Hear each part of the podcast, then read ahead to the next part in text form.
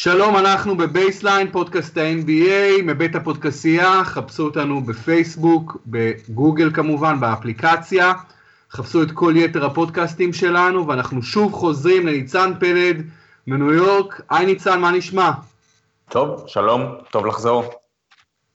יופי ניצן, באמת היית איתנו כל שבוע במהלך העונה, שבוע שעבר לקחנו חופשה קצרה, אתה בעיקרון תהיה איתנו אחת לשבועיים, ובכל שבוע עוקב יגיע אורח אחר כנראה, אז נהדר שאתה חוזר אלינו.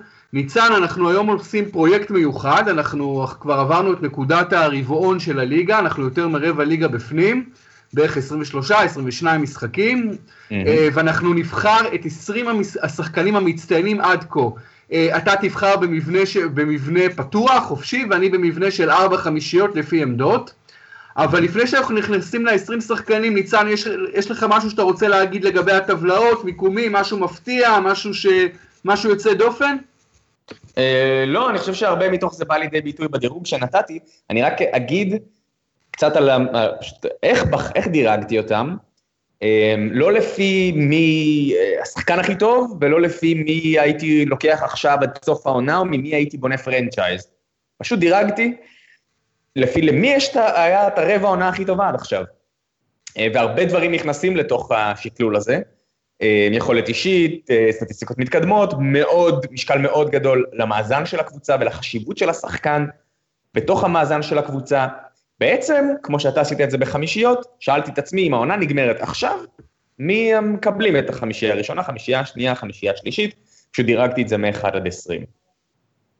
זהו, גם אני, בדיוק אותו דבר, לא, אה, לא שחקנים פוטנציאל, לא פרוספקטים, אה, רק מסתכלים על, על לא מה שקרה לפני שנה ולפני שנ, שנתיים, מה שקורה בעונה הזו בדיוק, ועל פי זה דירגנו, זה מאוד חשוב להעביר את זה. ניצן, לפני שניכנס ל-20, כל אחד מאיתנו הכין רשימה ממש קטנטונת של ארבעה שחקנים שאנחנו רוצים לציין לחיוב שלא נכנסו ל-20, מה שהאמריקאים קוראים honorable mention. כן, אז אני אגיד שאל הורפורד היה מאוד קרוב, קמבה ווקר היה מאוד קרוב, קאי לורי, אה, דיברנו עליו לפני כמה שבועות, הוא פתח את העונה קטסטרופה, הוא שיקם את עצמו מאוד, והוא היה מאוד קרוב, ואני אגיד שכל הסטטיסטיקות המתקדמות מאוד מאוד מאוד מאוד חיוביות כלפי קלינט קפלה, ובגלל זה הוא נלקח בחשבון, הוא לא נכנס ל-20, אה, אבל אני אציין גם אותו. אז זה לורי, הורפורד, קמבה וקפלה. אוקיי, הרביעייה שלי זה בעיקר חבר'ה שעשו סטטיסטיקות אדירות, ועוד שחקן שלפי דעתי עושה יופי של עונה, אבל כמעט נכנס אבל לא נכנס. אז הרביעייה שלי זה אנטוני דייוויס מניו אורלינס עם 25, 2 ו-11 ריבאונד, דמיאן לילרד הרכז של פורטלנד 25, 5 ו-6, 2 אסיסטים, ג'יילן בראון זה שחקן שאין לו סטטיסטיקות מדהימות, אבל עושה עונה, עושה עונה ממש טובה בבוסטון, 14, 8 ו-40.2 מהשלוש. ועוד שחקן שלוהט לאחרונה, שרציתי להכניס אותו, אבל לא הצלחתי, דווין בוקר. מה זה רציתי אה, להגיד? כן, כן. אה, רצית להגיד, דווין בוקר, הגאנר הצעיר כל כך של פיניקס עם 24.5. אה, אוקיי, אבל אלה כן. נותרו בחוץ. עכשיו מה שנעשה, נתחיל מהקל אל הכבד, נתחיל מה-20 ומהחמישייה הרביעית, ונדבר על כל שחקן, על כל בחירה שלנו. אז כן. אה, ניצן, אוקיי, אז בוא נעשה את זה ככה ש... פשוט לי זה במבנה של חמישיות ולך זה במבנה של בודדים, אז בוא נדבר עליך מה-20 עד ה-16 ואז נעבור לחמישייה שלי, מה אתה אומר? בסדר גמור. יאללה. אוקיי. אז, אה, אז אני שמתי את, אה, היה חשוב לי להכניס ל-20 את קווין לאב, אה, הוא פקטור מאוד מאוד מאוד מאוד רציני בריצה של קליבלנד, בעובדה שהם גם שיקמו את עצמם, הוא נותן עונה מצוינת בכל זווית שאפשר להסתכל עליה, הוא ממלא את החורים של סגל פצוע וזקן.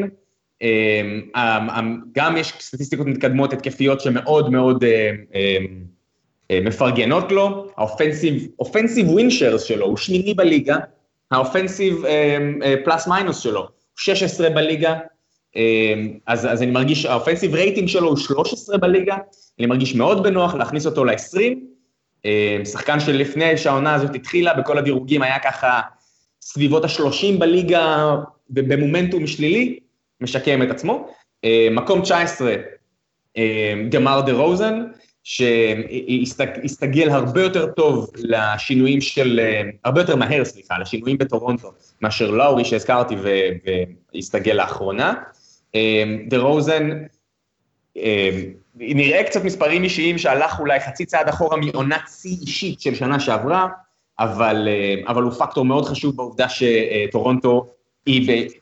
על שני ניצחונות על כל הפסד, בואו רק נגיד, שני ניצחונות על כל הפסד זה קצב של יותר מחמישים ניצחונות בעונה.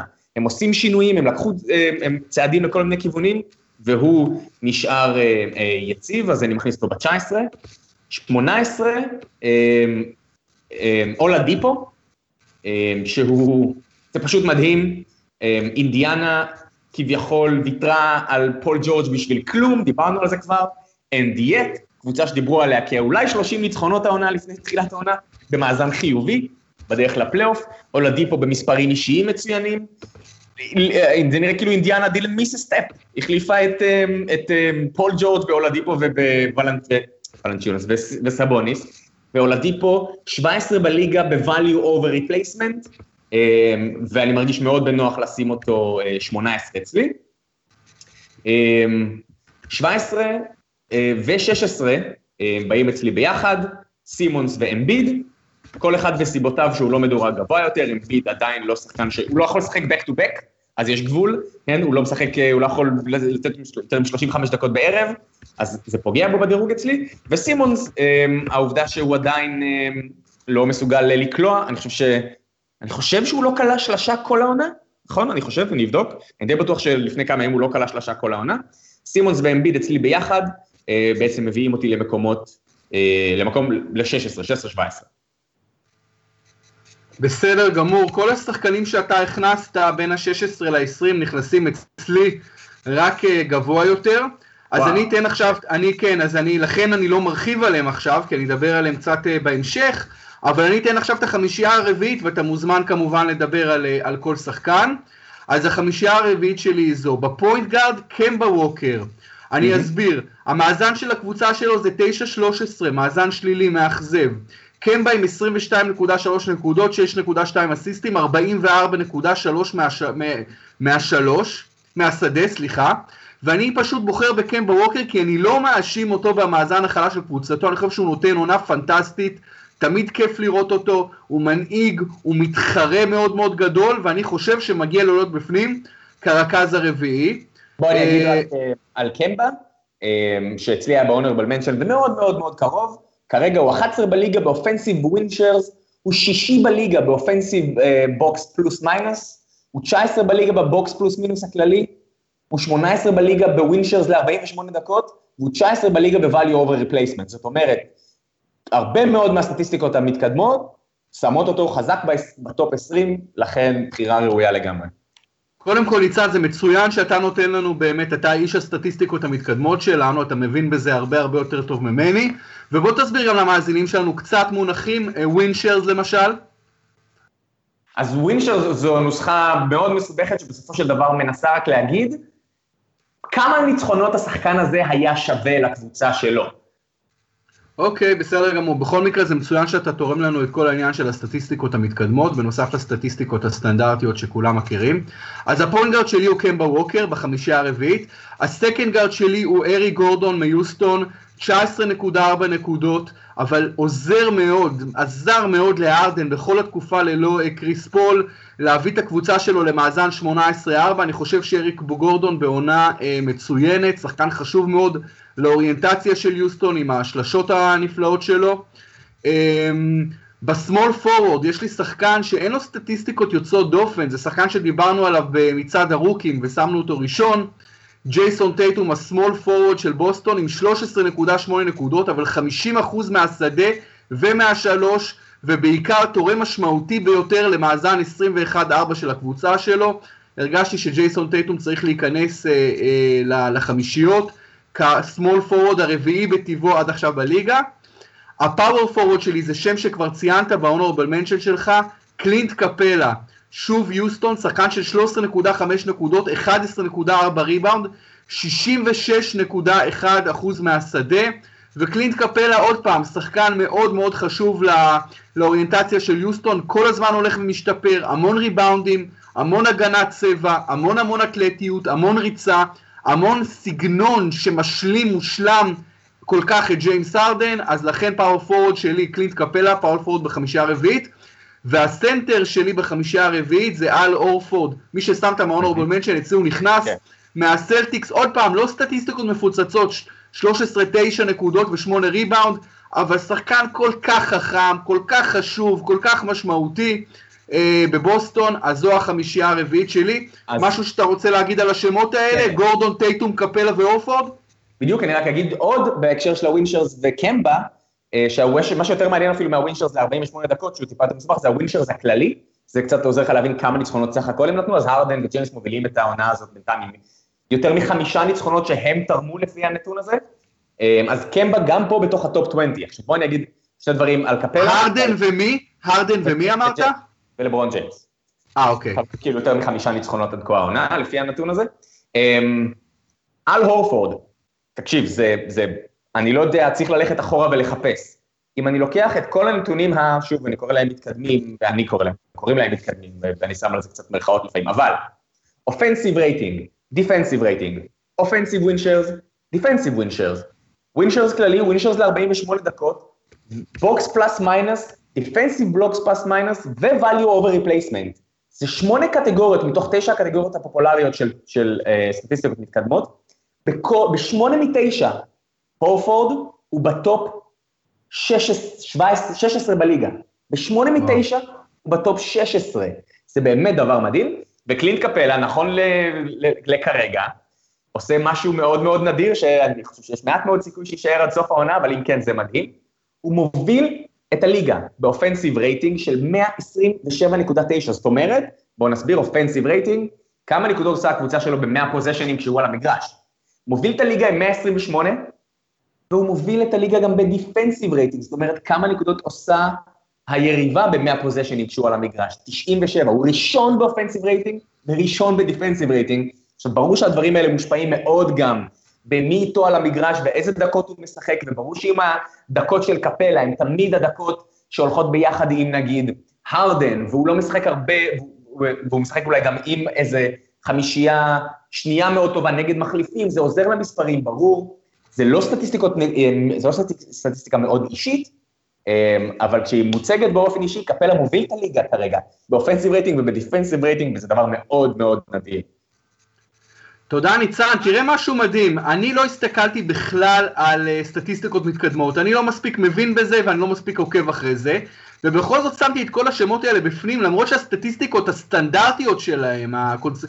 הם, הם לא מרשימים, פשוט כי, כי אני עוקב יום יום אחרי הליגה, ראיתי הרבה משחקים שלהם, ואני יודע שהם, הרבה, שהם שווים הרבה יותר מהסטטיסטיקות שלהם, פשוט באינטואיציה שלי, אני יודע שאל אורפורד, קלינט קפלה, ג'ייסון טייטום ש... וקמבה ווקר שווים הרבה יותר גם כן באוקר גם הסטטיסטיקות הסטנדרטיות שלו מרשימות, ממש מרשימות, נכון. אבל פשוט מלעקוב אחרי הליגה אתה יכול לראות הרבה דברים שאפשר לגלות בסטטיסטיקות המתקדמות, אתה יודע, במבחן העין, קלינט קפלה בעיניי מעולה השנה, ואל אורפורד מעולה השנה. ו- ואז התפלאתי קצת לראות סטטיסטיקות לא, לא מדהימות, אבל אמרתי עדיין כן. מגיע להם, פשוט הם, בוא... היו, הם היו יותר מדי טובים. בוא אני רק אגיד לגב, משהו לגבי סטטיסטיקות מתקדמות, צריך לקחת אותם א', בערבון מוגבל, וב', לא לבנות על סמך הסטטיסטיקות האלה לבד תיאוריה. זאת אומרת, אה, אני מתייחס אליהם כאל משהו שהוא שובר שוויון, והוא מתבסס על, הוא חייב להתבסס על מבחן העין. אין מה לעשות. אה, אם אתה מסתכל רק עליהם, הם יציירו לך מציאות שהיא אה, די מנותקת, סליחה, הם יציירו לך תמונה שלפעמים די מנותקת מהמציאות. אבל כשאתה רואה שבאמת הורפורד וקפלה וקמבה מופיעים מאוד גבוה גם בנתונים האלה, זה תומך ומחזק את מה שאתה אומר, את מבחן העין, שהוא עדיין בסופו של דבר, אה, בעיניי, אה, הפקטור המרכזי. זאת אומרת, הסטטיסטיקות המתקדמות תורמות, מעשירות, מעמיקות את הדיון, אבל אי אפשר לבסס דיון רק עליהן, כי כדורסל זה לא עניין רק למתמטיקאים. אגב, שלא יובן חלילה לא נכון, אני מאוד מכבד את הסטטיסטיקות המתקדמות, את האנשים שעושים אותם ואת האנשים שעוקבים אחריהם, ואני חושב שזה אחת המהפכות הגדולות של השנים האחרונות, וזה בהחלט, בהחלט משהו שנותן לנו עומק ונותן לנו עוד פרספקטיבה חשובה. אה, אתה חושב שהן יותר חשובות מהסטטיסטיקות הסטנדרטיות של הנקודות ריבאונד אחוזים, או פחות חשובות, או אי אפשר, או אי אפשר להשוות ביניהם? אני חושב שהן צריכות לקבל פחות או יותר את אותו משקל, זאת אומרת, אה, כשאני ניגשתי לדרג, אז קודם כל התבססתי אה, על שני דברים מרכזיים, שזה מבחן העין, כמו שאנחנו קוראים לו, כי באמת ראיתי העונה כל כך הרבה NBA ב live, וב League Pass, שאתה עוצר ומריץ את ה possession אחורה ומנסה להבין מה שחקן עשה יותר טוב ופחות טוב, כל כך, כל כך, כל כך הרבה שעות ראיתי שאני מתבסס על מבחן עין, ואני מאוד מאוד מתבסס על כמה חשוב התפקיד שהשחקן משחק במאזן של הקבוצה שלו. זאת אומרת, בגלל זה למשל ווסטברוק מדורג אצלי יותר נמוך מאשר העובדה שהבן אדם הוא כנראה אחד מהחמישה השחקנים הכי טובים בליגה וה-MVP המכהן, אמ, בגלל שהקבוצה שלו אמ, לא מצליחה במיוחד. זאת אומרת, נתתי משקל מאוד גדול קודם כל למבחן העין ולתפקיד של השחקן בהצלחה או הכישרון של הקבוצה שלו, ואחר כך בעיניי מספרים באים אחר כך, ואני לא מאוד מבדיל בין סטטיסטיקות אה, אה, מסורתיות למתקדמות, אני לוקח את כולם באיזשהו ערבון מוגבל בסלסלה אחת כזאת, ש, ששוב, היא עוזרת לי לפחות להיות שואבות שובר שוויון, עם מבחן העין והחשיבות של השחקן במאזן של הקבוצה שלו, אני מתקשה קצת לדרג אחד מעל השני. הזכרת משהו מאוד חשוב, ניצן, שלפעמים לא מספיק uh, שמים עליו את המוקד, וזה, התפ... וזה התפקיד של אותו שחקן בהצלחה או בכישלון הקבוצתיים, במאזן הקבוצתי. ונתת שם אה, שהוא פרפקט לדיון הזה, ראסל ווסטבוק. ווסטברוק אצלי לא נכנס לאף חמישייה, וגם לא ל-honorable mention, בגלל, ש, בגלל שהמאזן של הקבוצה שלו בינתיים כל כך מאכזב, ואני, ואני מחשיב את מה שיש לו בינתיים באופן יחסי לווסטברוק גם כ off season, ובעיקר בגלל המאזן הקבוצתי, ולכן אצלי הוא לא נכנס, זה לא שאני טוען שהוא לא בין ה... אתה יודע, ב top שחקנים, אבל אני חושב שבעונה הנוכחית, ווסטברוק מהווה בינתיים, ואני מדגיש על בינתיים, כי הדברים האלה יכולים להשתנות מאוד מאוד מהר, הוא מהווה בשבילי אכזבה, ולכן הוא לא נכנס. מסכים איתך. אוקיי, בוא נעבור עכשיו לדירוג שלך, שחקנים בין מקומות 15 ל-11. כן, אמ, אז 15 ניקולה יוקיץ', אמ, אני כל השנה שעברה כל הזמן אמרתי בשיחות למי שאכפת ומקשיב, שדנבר מרגישים לי כמו בוסטון לעניים, אמ, הרבה כישרון, הרבה נכסים צעירים, הם, הם יכולים לעשות איזשהו אה, מהלך או שניים שיקפיצו אותם אה, גבוה, ואני חושב שהם התחברו מאוד. הם אה, ב-13-10, חמישי במערב, הם נראים מצוין, ויוקיץ' הוא, אה, שוב, אם אנחנו מדברים על מי יש את התפקיד היותר גדול בהצלחה, אז יוקיץ' הוא שם, אה, הוא השחקן הכי חשוב שלהם, ואצלי הוא נכנס 15. אני יכול להגיד מילה על יוקיץ'? כן, אני רק אוסיף שהוא השחקן היחיד שמצאתי, שהוא ב top 15 בליגה, גם ב... offensive plus minus וגם ב defensive plus minus. היחיד בליגה, אני חושב שהוא ב top 15 בשניהם. אוקיי, okay, אני לגבי יוקיץ' לא מסכים, אצלי הוא לא נכנס ב top 24, אני חושב שיוקיץ' מאכזב אה, בהשוואה לציפיות שהיו ממנו, אני חושב שהוא הלך לאחור השנה, אולי אפילו די, קצת משמעותית. אני גם לא מסכים איתך שדנבר עושים כל כך טוב, אני חושב שגם דנבר ציפו מהם ליותר. המאזן שלהם הוא באמת סביר, אבל אני חושב שדנבר גם אה, קצת מאכזבת. ויוקיץ' בעיניי היה שחקן שצריך להיות השנה יותר גבוה, ולכן, אה, ולכן הוא לא נכנס. ואגב, יש לי קצת ספקות לגבי המשך הקריירה שלו ניצן, כי אני חושב שהוא קצת אה, משחק מה שנקרא is too cute, הוא הולך יותר מדי לזריקות מבחוץ, פחות מדי אה, חוצב את דרכו בצבע, ומשהו במשחקים, ראיתי כמה משחקים של יוקיץ', אה, משחקים מלאים, והאמת שדי התאכזבתי, אז יוקיץ' אצלי לא נכנס. אוקיי, בוא נעבור ל-14. 14 אצלי, אה, מישהו שבתחילת העונה שמתי בנקר ב top 10, אה, אבל קארל אנטוני טאונס. טאונס? מה? אה, אני, אני עדיין שם אותו מאוד גבוה, כי הוא עדיין השחקן הכי טוב, הכי חשוב, בקבוצה שהיא במאזן חיובי ועמוק בתמונת הפלייאוף במערב הקשוח. אז שמתי אותו 14.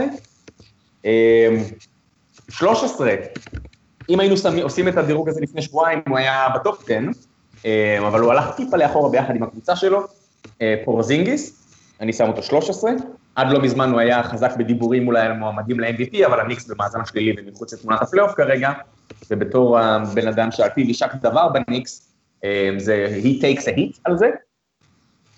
12, אני שם אותו רק 12, בגלל שהוא משחק בהילוך שתיים וחצי, והוא משחק בהילוך שתיים וחצי בצדק מוחלט, וזה בסדר גמור ולא מדאיג, לא אותי ולא את סטיב קר המאמן שלו, כמו שהוא אמר בפודקאסט עם סימונס, אבל דורנט אצלי 12.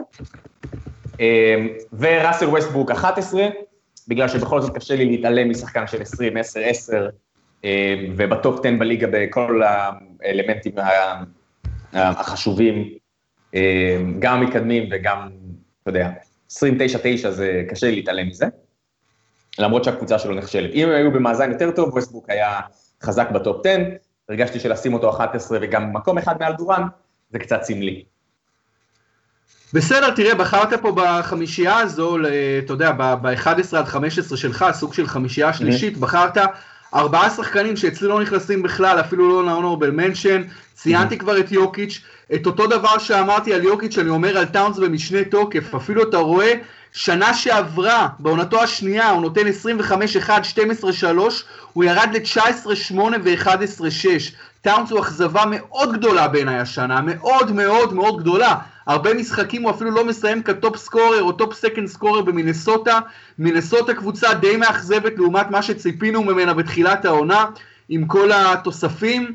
אה, קארל אנטוני טאונס גם כן אה, סוג של, אה, אני חושב, בעיית אסרטיביות קלה, בעיית defense יותר מקלה. טאונס, אני מתפלא שהכנסת אותו 14, פורזינגיס אין לי שום בעיה ב-13, אה, סליחה, דורנט גם אין לי, סליחה, שלושה, לא ארבעה, אמרתי שאמרתי ארבעה, זה שלושה. כן. פורזינגיס אין לי שום בעיה ב-13, דורנט שום בעיה ב-12, ווסטברוק שוב, הסטטיסטיקות האישיות עדיין מאוד מרשימות, אבל אני חושב כן. שבקונטקסט היותר רחב הוא צריך להיות בחוץ. אוקיי, אז זה היה בין ה-15 ל-11 שלך, עכשיו בוא נעבור לחמישייה השלישית שלי, אני אתן אותה ובסוף תגיד את כל דעתך לגבי כולם. ב point guard, אני קצת מרגיש לא נעים, אתה יודע שהוא point guard שלישי, אבל הוא נותן עונה די פנטסטית, סטף קרי, 26.3 נקודות, 6.6 אסיסטים, 47.3 אחוז מהשדה. ה second guard שלי זה דמאר דרוזן, 23.4 נקודות, 48.1 אחוז מהשדה. אה, דרוזן פשוט הקבוצה שלו, הוא פשוט הכוכב של הקבוצה שלו שממשיכה להיות אה, בצמרת, הוא ממשיך לעשות את מה שהוא עושה. נכון שאין לו עונה פנטסטית, בהתחשב בזו של עונה שעברה נגיד, אבל עדיין אה, לא מצאתי second guard שלישי יותר טוב ממנו. small forward שלי הוא בדיוק כמו שלך, קווין דורנט, בחמישייה השלישית, עם ממוצעים 24.6 נקודות, 6.4 ריבאונד, 52.3 אחוז מהשדה ו-40.2 אחוז מהשלוש, סטטיסטיקות נהדרות שמחווירות בהשוואה לסטטיסטיקות, בעיקר לנקודות של דורנט באוקלהומה סיטי, ולמה שהוא מסוגל, הרי זה שחקן שבקלות יכול לתת עוד 6-7 נקודות למשחק, אבל כן. עדיין הוא לגמרי לגמרי top notch. ה power forward שלי זה שחקן שאתה כבר ציינת במקום ה... במקום ה-20 אה, שמת אותו. כן, ואני לא. גם כן התלבש, התלבטתי לגביו עם חמישייה שלישית או רביעית בעמדת ה power forward, אבל בסוף החלטתי לשים את לאב שלישי ואת קפלה רביעי. קווין לאב עונה באמת אה, שמפתיעה, אני חייב להגיד, לא ציפיתי. נכון. 19, נקוד, 19 נקודות, 10.3 ריבאונד, שחקן חשוב מאוד, ב, לרוב המשחקים הוא השחקן השני הכי טוב בקליבלנד, קבוצה שכבר עושה אה, 12 ניצחונות רצופים, כל הכבוד לקווין לאב. אה, אמרת גם הסטטיסטיקות המתקדמות שלו טובות. בסנטר יש לי שחקן שקשה להשאיר אותו מחוץ לשלוש חמישיות הראשונות, פשוט קשה. זה דה מרקוס קזינס עם 25.3 נקודות, 12.3 ריבאונד. אה, קזינס עם כל הטוב שלו גם מביא לא מעט רע, יכולנו לראות את זה אתמול עם ההרחקה נגד גולדן סטייט, עם ההתנהגות העדיין בעייתית, עם זה שהמאזן של הקבוצה שלו אני חושב הוא רק 12-12 אחרי הכל. אמ, אבל דה מרקוס קזינס הוא השחקן השנה הזו אפילו יותר טוב מאנטוני דייוויס שנשאר אצלי בחוץ, ולדייוויס גם יש סטטיסטיקות אה, אישיות מצוינות, אז הוא הסנטר שלי בחמישייה השלישית. אוקיי, ניצן, יש לך משהו להגיד על החבר'ה האלה, על קרי, דה רוזן, דורנט, לאב וקזינס?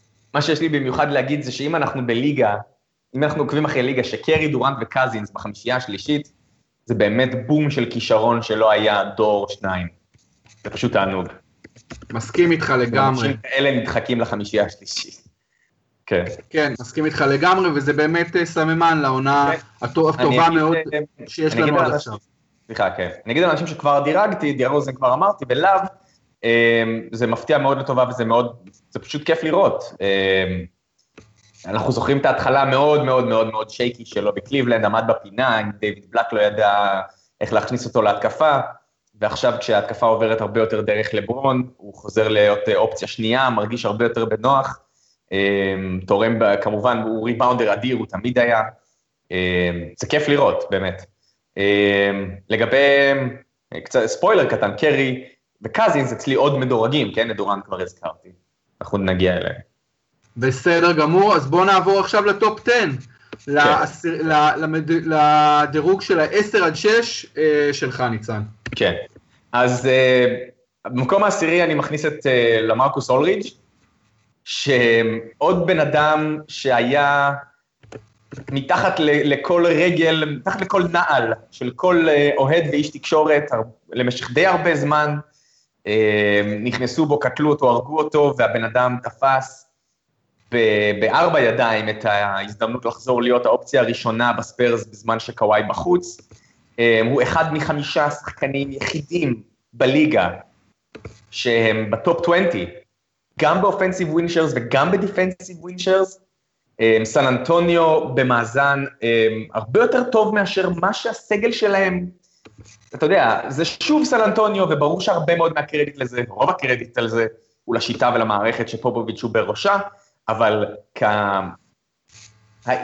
כ star או borderline star, היחיד בסגל בריא ומתפקד, בקבוצה של 16-8, אמ, הוא משחק הגנה, הוא משחק התקפה, הוא עוזר בריבאונד, אה, גם המספרים האישיים שלו לא רעים בכלל, המספרים המתקדמים שלו מפרגנים לו מאוד.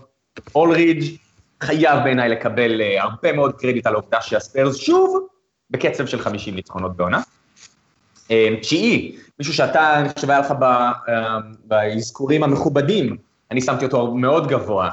דמיאן לילארד, אמ, קודם כל פורטלנד רביעית במערב כרגע, שזה הרבה יותר ממה שאני ציפיתי שהיא תהיה, והוא בעצמו עוד אחד מחמישה שחקנים בודדים בליגה, שהם גם בטופ 20 ב offensive win shares, גם בטופ 20 ב defensive win shares, הוא חמישי בליגה ב-value over replacement, ואני חושב שכבר מזמן עבר הזמן לתת ללילארד את ה respect שמגיע לו בתור שחקן שבסיטואציה אחרת, היו מדברים עליו כעל מועמד ל-MVP כל עונה.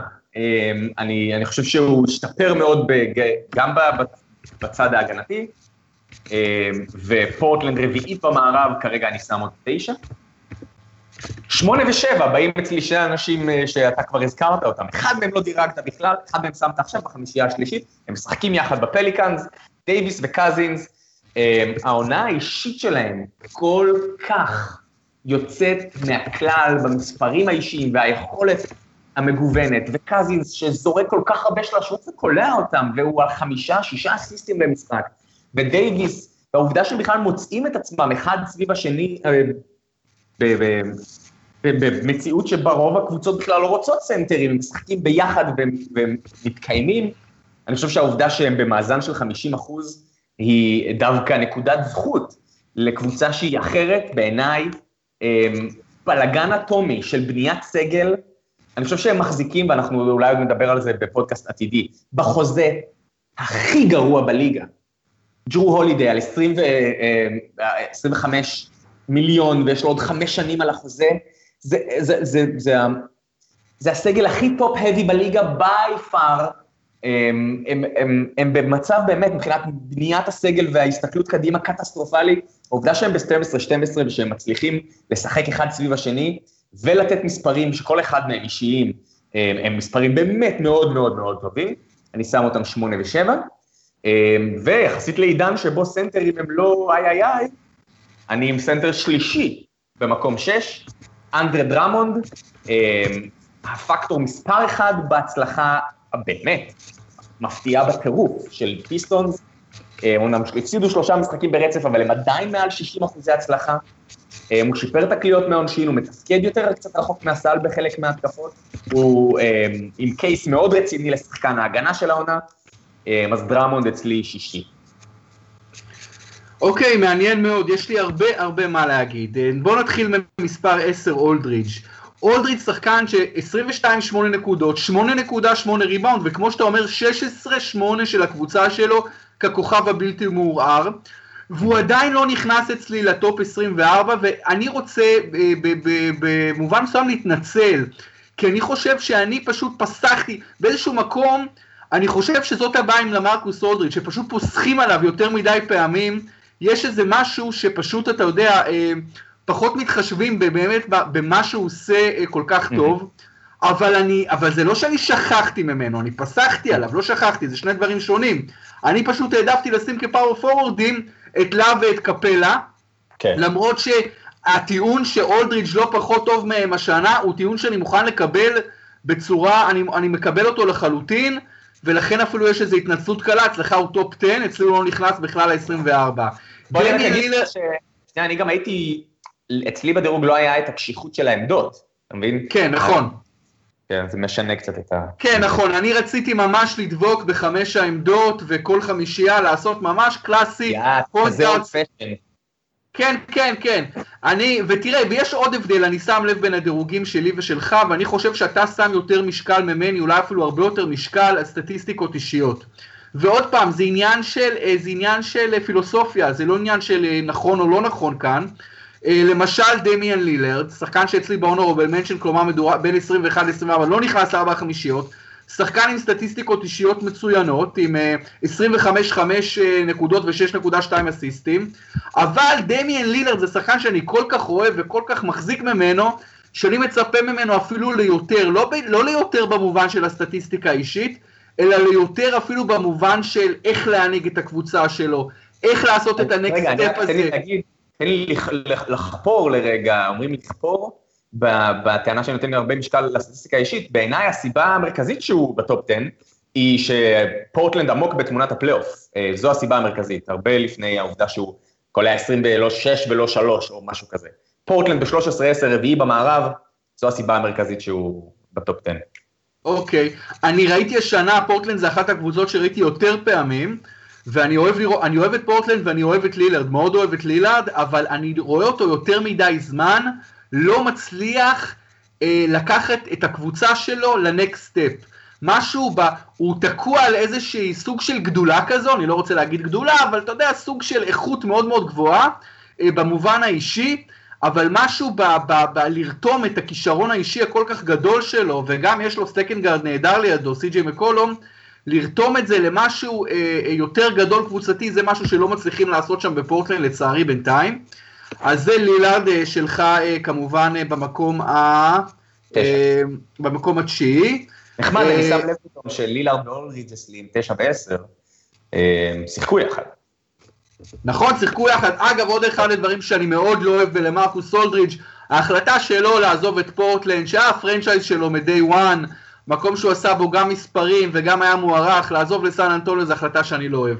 אוקיי, נעבור עכשיו לדוגמה הכי קיצונית של סטטיסטיקות אישיות מול, אה, אתה יודע, מול אימפקט יותר רחב, אז אנטוני דייוויס, אה, שאצלי הוא ב-honorable mention, אצלך מדורג 8, דייוויס קצת פצוע לאחרונה גם, המספרים שלו שוב, הסטנדרטים זה 25.2 נקודות, 11 ריבאונד, אחוזים די גבוהים, אה, למרות שלא אחוזים אני חושב מאוד מאוד גבוהים מהשדה, אם אני זוכר טוב את מה שבדקתי אתמול.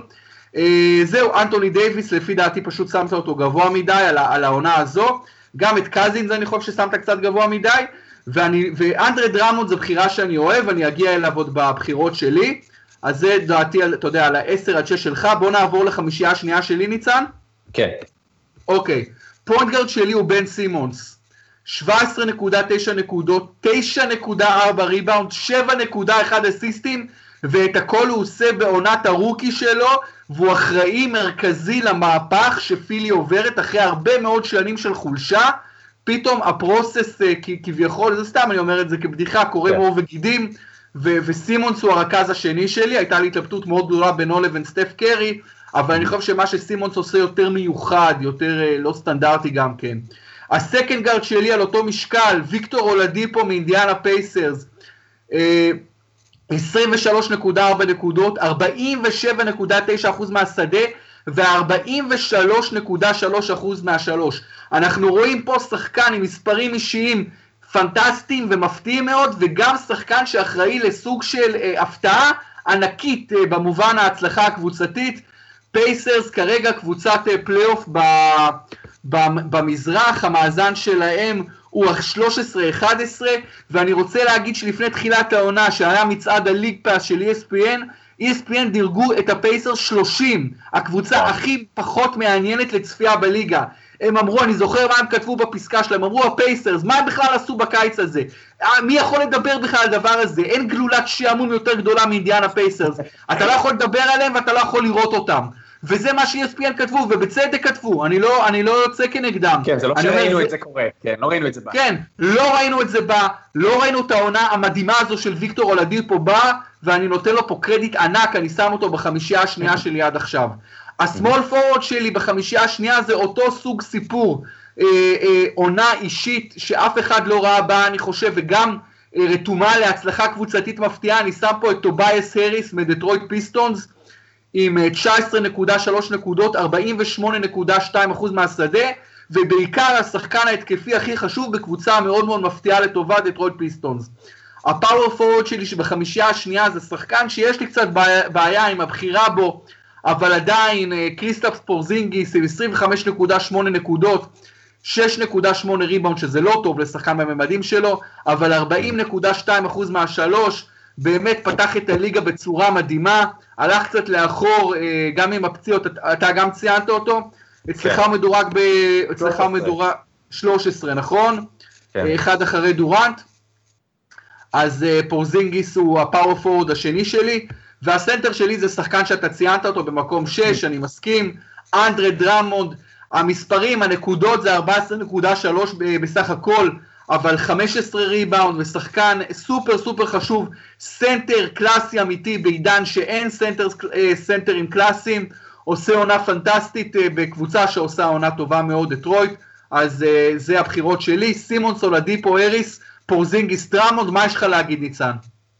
אמ, אני חושב שזו חמישייה, תחשוב אם אנחנו חוזרים חודש וחצי אחורה ואומרים שברבע עונה, בתוך העונה, זאת תהיה החמישייה השנייה וזה, וזה לא יהיה בשום רמה שערורייתי להגיד את זה, אתה יודע, היו מאשפזים אותך, זה הזוי.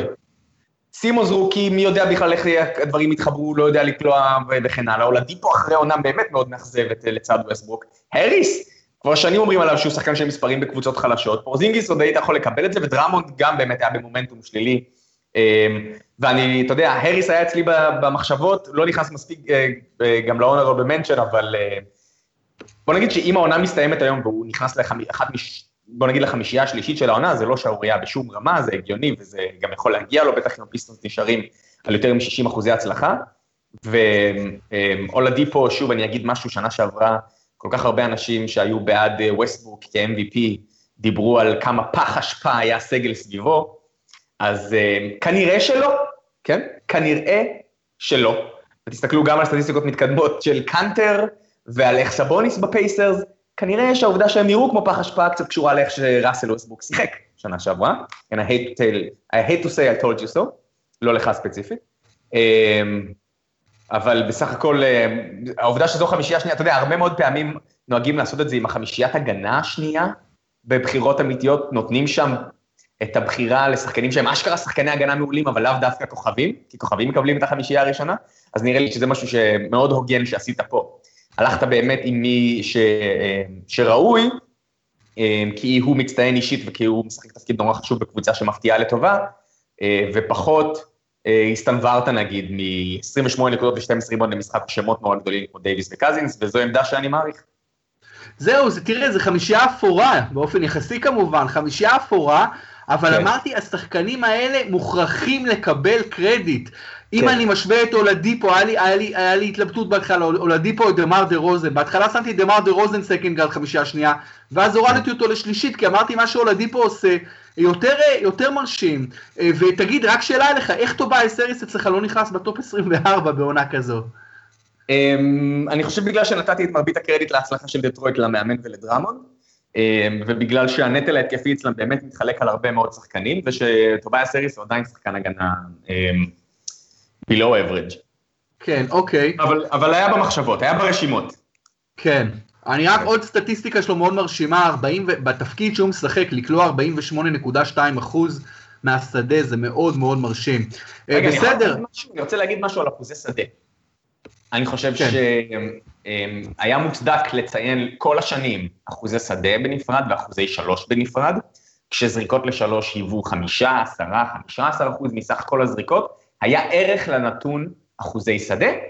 אני חושב שהיום, כשכל הקבוצות בליגה זורקות פחות או יותר בין 25 ל-45 שלשות למשחק, כל השחקנים שמובילים, אתה יודע, בטופ 20, 30, 50 בנקודות, שלשות זה חלק מאוד מרכזי, הם זורקים, הרבה מאוד שחקנים זורקים הרבה יותר שלשות בשביל זורקים לשתיים, אני חושב שהנתון, אחוזי שדה, כנתון שעומד בפני עצמו, הוא כבר חסר ערך, ושצריך להתקדם עם הזמנים, ולדבר באחוזים לשתיים, ואחוזים לשלוש. שני דברים שונים, כבר אין ערך לאחוזי שדה, כשחצי מהזריקות זה שלושות, סתם איזושהי אה, נקודה. כן. ועדיין בבוקסקור הם לא עושים את זה ככה, למה אתה חושב? אה, מסורת, ייקח קצת זמן. כן, כן, בסדר גמור. נעבור לחמישייה הראשונה שלך, ל top five, לא חמישייה בהכרח כחמישייה, כן. אבל לטופ חמישה שחקנים בליגה.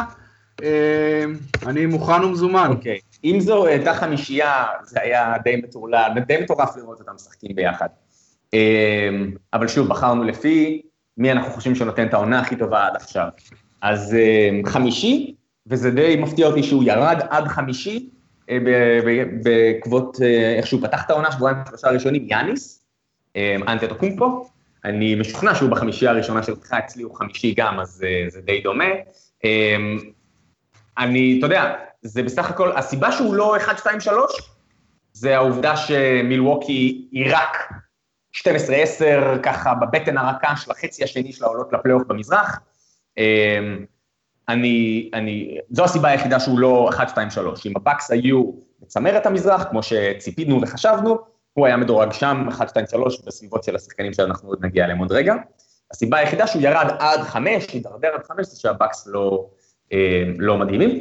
אגב, גם הוא, ביחד עם חמישה, בתוך החמישה שחקנים, כבר הזכרתי שניים, לילארד ואולריץ', הוא אחד מחמישה שחקנים בליגה שהוא בטופ 20, גם ב offensive win shares וגם ב defensive win shares, דיברנו על יאניס מספיק בפודקאסט הזה לאורך השבועות האחרונים, כולם יודעים מה הוא מסוגל. אמ, רביעי, קיירי. אמ, קיירי הוא השחקן היחיד בליגה, סליחה שאני חוזר לזה שוב, אבל זה באמת מדהים בהקשר שלו. הוא בטופ 10 בליגה, ב offensive win shares וב defensive win shares. זה mind blowing. זה קיירי, הוא היה liability בהגנה כל הקריירה, הוא היה חסר אכפתיות. אמ, העובדה שהוא בטופ 10 בשניהם, ושהוא השחקן הכי חשוב בכדורסל הנפלא שהסלטיקס משחקים, אמ, אני שם אותו ארבע.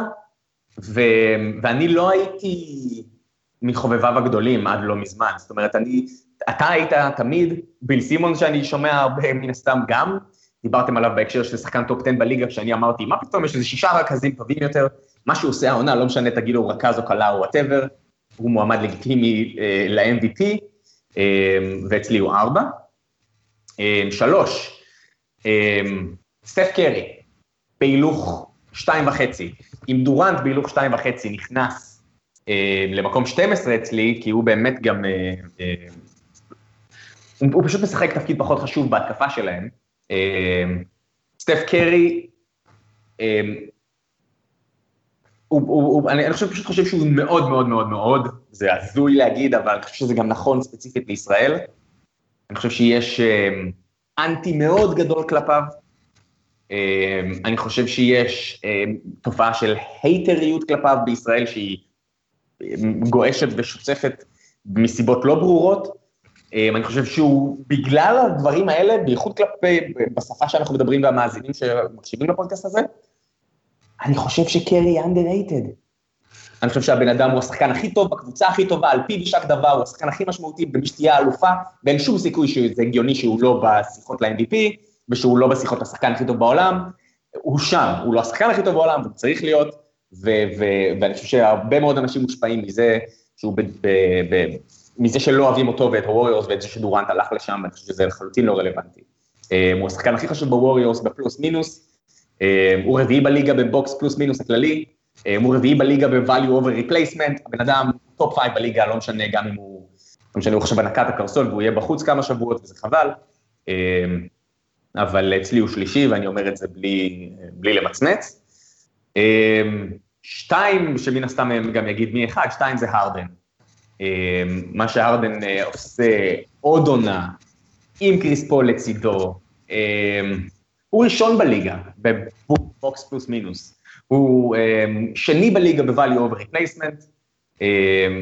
אני חשבתי שהמספרים שלו ירדו דרסטית, המספרים האישיים, המסורתיים, לצד קריס פול, לא החסיר פעימה, ודיברנו עליו, הקדשנו לו איזה 20 דקות באיזה פודקאסט לפני איזה כמה שבועות.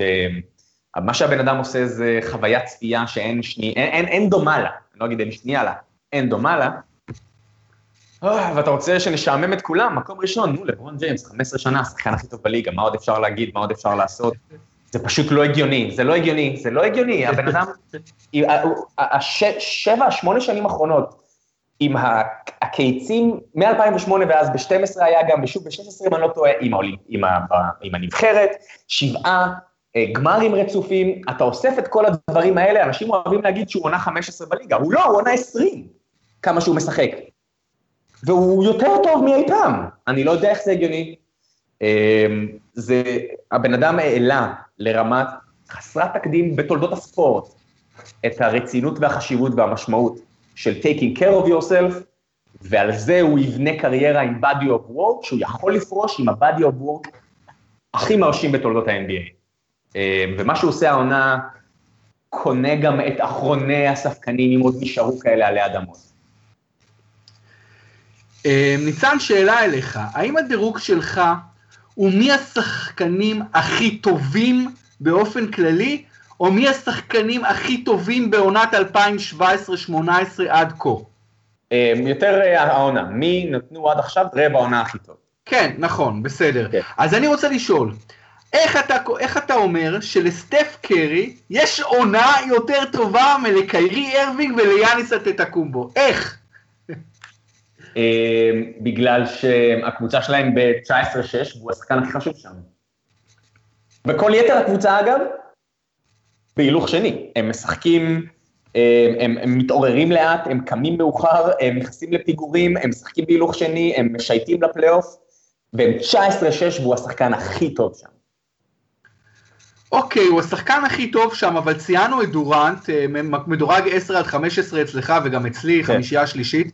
לקליי תומפסון, עוד פעם, אתה יודע, לא שמים לב, לא מדברים, אבל שחקן של 20 נקודות פלוס, אה, נותן... לא, הכישרון, אין, אין ספק שהכישרון שם, ועדיין... למי, אתה מבין, יאניס, אה, עם מי יאניס משחק? עם מי קיירי משחק? משחקים עם חבר'ה, אתה מבין? לגבי יאניס, הוא... הם היו במאזן שלילי לפני שבלדסו הגיע, מאז שבלדסו הגיע, פעם אחרונה שבדקתי, הם היו ב-8-3 ב-11 המשחקים הראשונים של בלדסו, זאת אומרת, יאניס הוא עדיין לא אה, אה, משתלט על משחקים וקובע את התוצאה הסופית שלהם כמו שקרי יכול, כמו שהרדן עושה וג'יימס עושה, אה, וארווינג משחק באמת ב... אה, אירווינג, אני חושב שהוא פחות, טיפה לפחות, באחוז פחות. קריטי להצלחה של הסלטיקס משקרי קריטי להצלחה של הווריורס. למאזן, בוא לא נגיד להצלחה, כן? למאזן. אני חושב שאם אה, אם, אם, אם אתה מוציא את שניהם, אה, אני חושב שהסלטיקס ייפגעו אה, פחות. כרגע. אז אוקיי, כרגע. אז עם, עם הקביעה הזו, שהיא כמובן קביעה תיאורטית, היא דעה, כן. אני מאוד לא מסכים. אני חושב שתוציא את קרי מגולדן סטייט, עדיין זאת תהיה קבוצה עם מאזן מדהים. אני חושב, תוציא את לא, לא קיירי. לא, לא על סמך מה שהם עשו ברבע העונה הזאת, אם אתה, לא, אם אתה מוציא אותו לא קדימה, אתה מוציא אותו אחורה, כן, כי זה תיאורטי. רבע העונה הזאת, כן. כשהם משחקים בהילוך שני רוב המשחקים, והם, והם באמת עייפים והם רק משייטים, אני חושב שאם לא היה להם את קרי לזמן הזה, הם, אה, הם היו במאזן הרבה, הרבה פחות טוב מ-19-6. אני, אני, אני חושב שאחרים לא היו משייטים, אם אתה מוציא את קרי, אז דורנט ותומפסון היו נותנים כל אחד לפחות 27, ואני חושב שהם היו עם מאזן די דומה למאזן עכשיו, ואני חושב שאתה מוציא את קיירי מבוסטון, ואתה מסתכל על קבוצה עם מאזן בינוני. אמ, טיעון לגיטימי, אני עדיין הולך עם קיירי קודם. אוקיי. קצת. בסדר. יחסית לשונא גדול של הסלטיקס, פרגנת להם פה בטירוף. ג'לן בראון בהונרבול מנשן, טייטום ואורפורד ברביעייה, בחמישייה הרביעית, ואתה עוד אה, עכשיו עושה את ה-make the case לקיירי, אני מניח, שלישי. אה, מיין קייס למה? לקיירי כשלישי. כן, כן. כן. Uh, כן, תראה, בוסטון, אני, אני לא אוהד הקבוצה, אבל אני לא יכול להתעלם ממה שהם עושים, הם הקבוצה המאזן הכי טוב בליגה, בלי גורדון היוורד, מחזור עם משחק ראשון, זה מדהים, מדהים, זה מדהים, והקרדיט, לא, הקרדיט הולך שם לכמה אנשים, ל, ל, לא, אתה יודע, למאמן, ולקיירי, ולהורפורד, ולטייטום, ולבראון, ולנוספים, אבל מעל כולם, אני נותן את הקרדיט לקיירי. אה, כי פשוט אני חושב, אתה יודע, אולי גם המאמן עושה עבודה כן. פנטסטית, באמת, אה, אבל קשה להשוות מאמן לשחקן. קשה, אוקיי, כן. אה, חמישייה ראשונה שלי, ב point guard, קיירי אירווינג. כן. בלי, בלי בכלל, בלי שום, אתה יודע, מבחינתי לא היה ש... חלקיק שנייה של דילמה. 23.2 נקודות, 5.2 אסיסטים, 48.4% מהשדה, והכי חשוב, מוליך קבוצה למאזן 21-4, בלי האולסטאר גורדון היוורד. second guard שלי, שוב, אפס דילמה, ג'יימס הארדן, 31-7 נקודות מספר 1 בליגה, 9.7 ריבר, אסיסטים מספר 1 בליגה ביחד עם ווסטברוק, 40.5% מהשלוש, מאזן הכי טוב במערב, 18-4, כל מילה מיותרת ג'יימס הארדן. small forward, לברון ג'יימס, שיכול העונה הזאת אולי לראשונה בקריירה לעשות 28-8-8, הוא היה שם, עכשיו הוא ירד בריבאונד ב-7.9 ריבאונד, אבל 8.7 אסיסטים, 28.3 אה, נקודות אה, ו-12 ניצחונות רצופים, אה, לברון ג'יימס אמרת את כל מה שצריך להגיד, באמת עונה לא פחות ואולי אף יותר גדולה בינתיים מכל עונה אחרת, והיו לו מספיק עונות ענקיות. ב, סליחה, זה, זה שלוש. יודע, זה השלוש שלי, כן, ה power forward שלי שהוא גם סוג של small forward, אבל מציינים אותו כן. כפאוור פורוורד וניצלתי את זה לטובתי פה בחמישייה, זה עוד מישהו שמוכרח להיות בחמישייה הראשונה, גם אצלך הוא בחמישייה הראשונה, יאני סנטה תקומבו מילווקי, 29.4 נקודות, 10.3 ריבאונד, 54.6% מהשדה. אה, עוד פעם, כל מילה מיותרת, נכון שלבד זה לא הספיק, נכון שבלדסו מאוד חשוב, נכון שמידלטון וברוקדון גם חשובים, והמאזן של מילווקי עדיין לא מאזן יותר מדי טוב, אבל יאניס אטטקומבו באמת עושה הכל על המגרש, עדיין צריך להשתלט על משחקים, עדיין חייב לשפר את היד.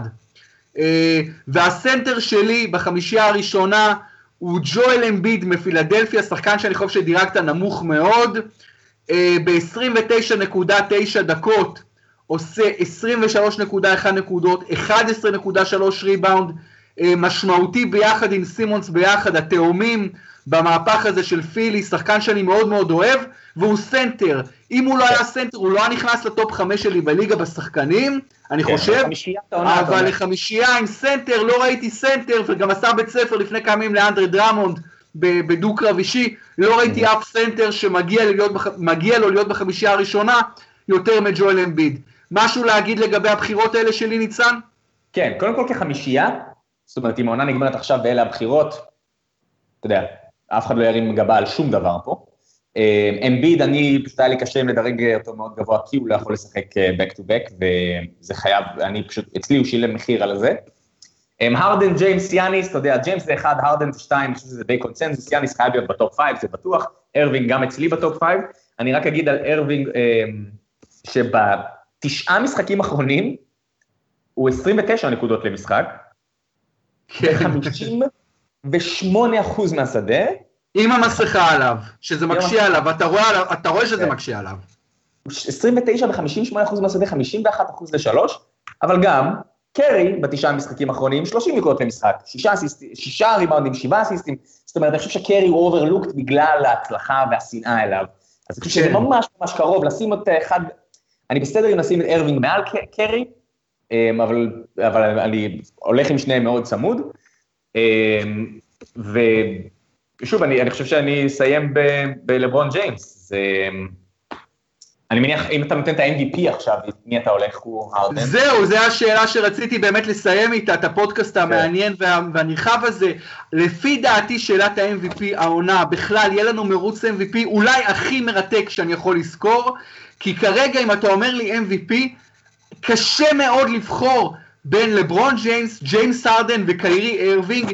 אם אני עם אקדח אל הרקה, אני כן. בוחר, אני נותן את זה לג'יימס הרדן במיל... בעשירית המילימטר מעל קיירי ארווינג. כלומר, לברון ג'יימס אצלי הוא שלישי ב-MVP. מי וואו. שלך? ג'יימס, זה, אני פשוט... אה, כן, אתה דירגת אותו ראשון, כן, אז הוא MVP. כן, לברון ג'יימס, בדיוק, אתה אמרת ג'יימס הרדן, היה שם איזה רגע שזרקת אותי קצת של בלבול. כן, כשאני אומר ג'יימס, אני מתכוון לברון ג'יימס. כן. אה, אני, אני, אתה יודע, אני הראשון שיגיד שהבן אדם, אה, אה, בכל כך הרבה דברים שהוא אומר ועושה על ומחוץ למגרש, מעורר אנטיגוניזם ועושה לי בחילה. אבל איך אפשר להתווכח? לא, אמרת את זה קודם גדולה בהקשר של מישהו ואמרת את זה בהסתייגות. לברון ג'יימס זה, זה, זה גדולה של פעם בדור. זה... יותר אפילו, בלי ספק. בלי... בעיניי הוא השחקן השני הכי גדול בהיסטוריה. אה, אה, בלי ספק, אני מסכים עם כל מילה שלך, אה, ניצן, ואין קשר בין האנטגוניזם של מחוץ למגרש למה שעל המגרש. אני בכלל לא מעניין אותי מה החבר'ה האלה עושים. קיירי ארווינג אמר ככה, העולם שטוח, אני רק אוהב אותו, אני רק אוהב אותו יותר. בכלל לא מעניין אותי, אתה מבין? זה לא, אתה יודע, גם...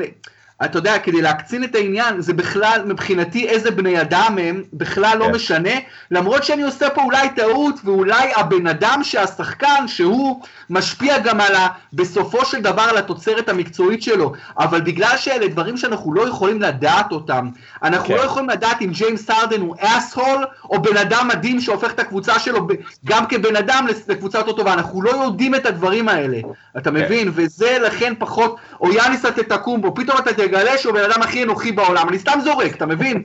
כאילו, אתה, אנחנו לא יודעים את הדברים האלה, מצד שני הוא יכול להיות בן אדם צדיק, אה, אתה מבין? אז כאילו זה לא, זה לא רלוונטי, אני שופט על פי מה שאנחנו רואים לילה אחרי לילה אחרי לילה, אבל אני חושב שמרוץ ה-MVP, זה שאתה שם את לברון ראשון זה לגמרי, לגמרי, לגמרי לגיטימי, ה-MVP שלך, אני פשוט חושב שבעונה כל כך קיצונית של הצמד הזה, הרדן וארווינג, כן. הם טיפה טיפה טיפה מעליו, אבל זה נורא נורא קרוב. ש...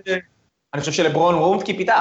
זאת אומרת, כשאנחנו נעשה אותם את הדבר הזה אמצע שלושת רבעי וסוף עונה, לא חושב שלברון יהיה שם. אני חושב שהוא סוחט את עצמו יותר מדי, וזה לא הגיוני. וכשיחזור האיזאה, ואם יחזור בסדר, הם יורידו ממנו עומס והוא ייקח איזה חצי צעד אחורה, ויש הרבה יותר סיכוי שהרדן וקיירי ימשיכו באותו קצב, מאשר שג'יימס ימשיך בקצב הזה, אבל זו לא תהיה הפעם הראשונה שג'יימס יפתיע את כולנו, אתה יודע, אם הוא ימשיך באותו קצב. אני פשוט חושב שלא רק כי, לא כי הוא לא יכול, אלא כי זה יהיה הדבר הנכון לעשות, שהוא ייקח חצי צעד אחורה, אה, למרות שאני אגב גם שמעתי תיאוריה שאומרת שהוא רוצה את ה-MVP שגנבו לו, יודע, יש לפחות MVP אחד בקריירה שלו שגנבו לו. הוא לא יכול חמישה עכשיו.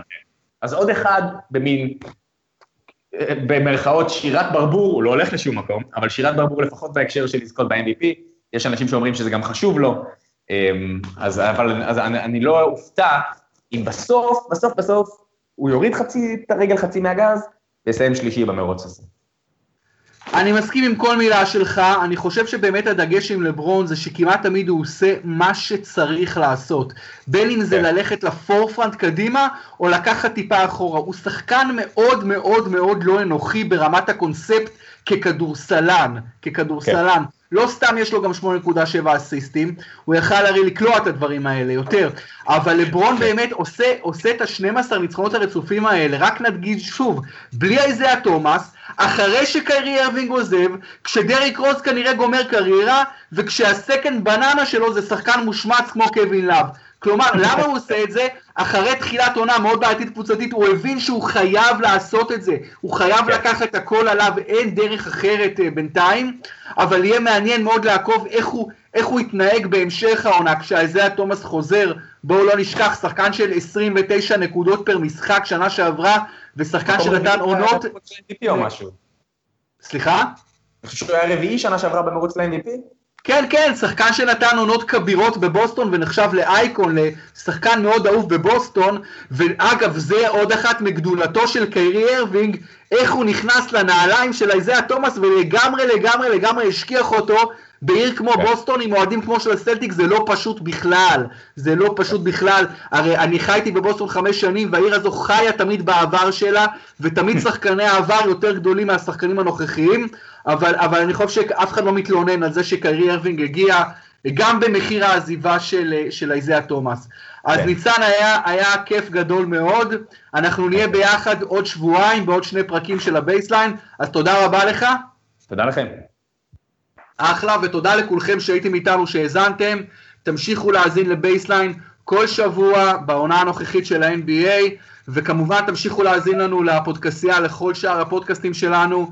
אה, פרמיירה, אבי מלר ואני על הפרמייר ליג כל שבוע, אה, יש לנו דרבי מנצ'סטרי ענק, ענק, משחק עונה באנגליה, תהיו איתנו לקראת סוף השבוע בפרמיירה, וכמובן תהיו עם עולים לרשת על עולם הטניס, אנחנו מתקרבים בצעדי ענק לאליפות אוסטרליה הפתוחה, וכמובן נובחים בירוק על מכבי חיפה עם כל הצרות שלה שם, ומכבי בול עם כל הצרות של מכבי תל אביב, כן, ככה זה בינתיים צרות בשתי הקבוצות הגדולות האלה.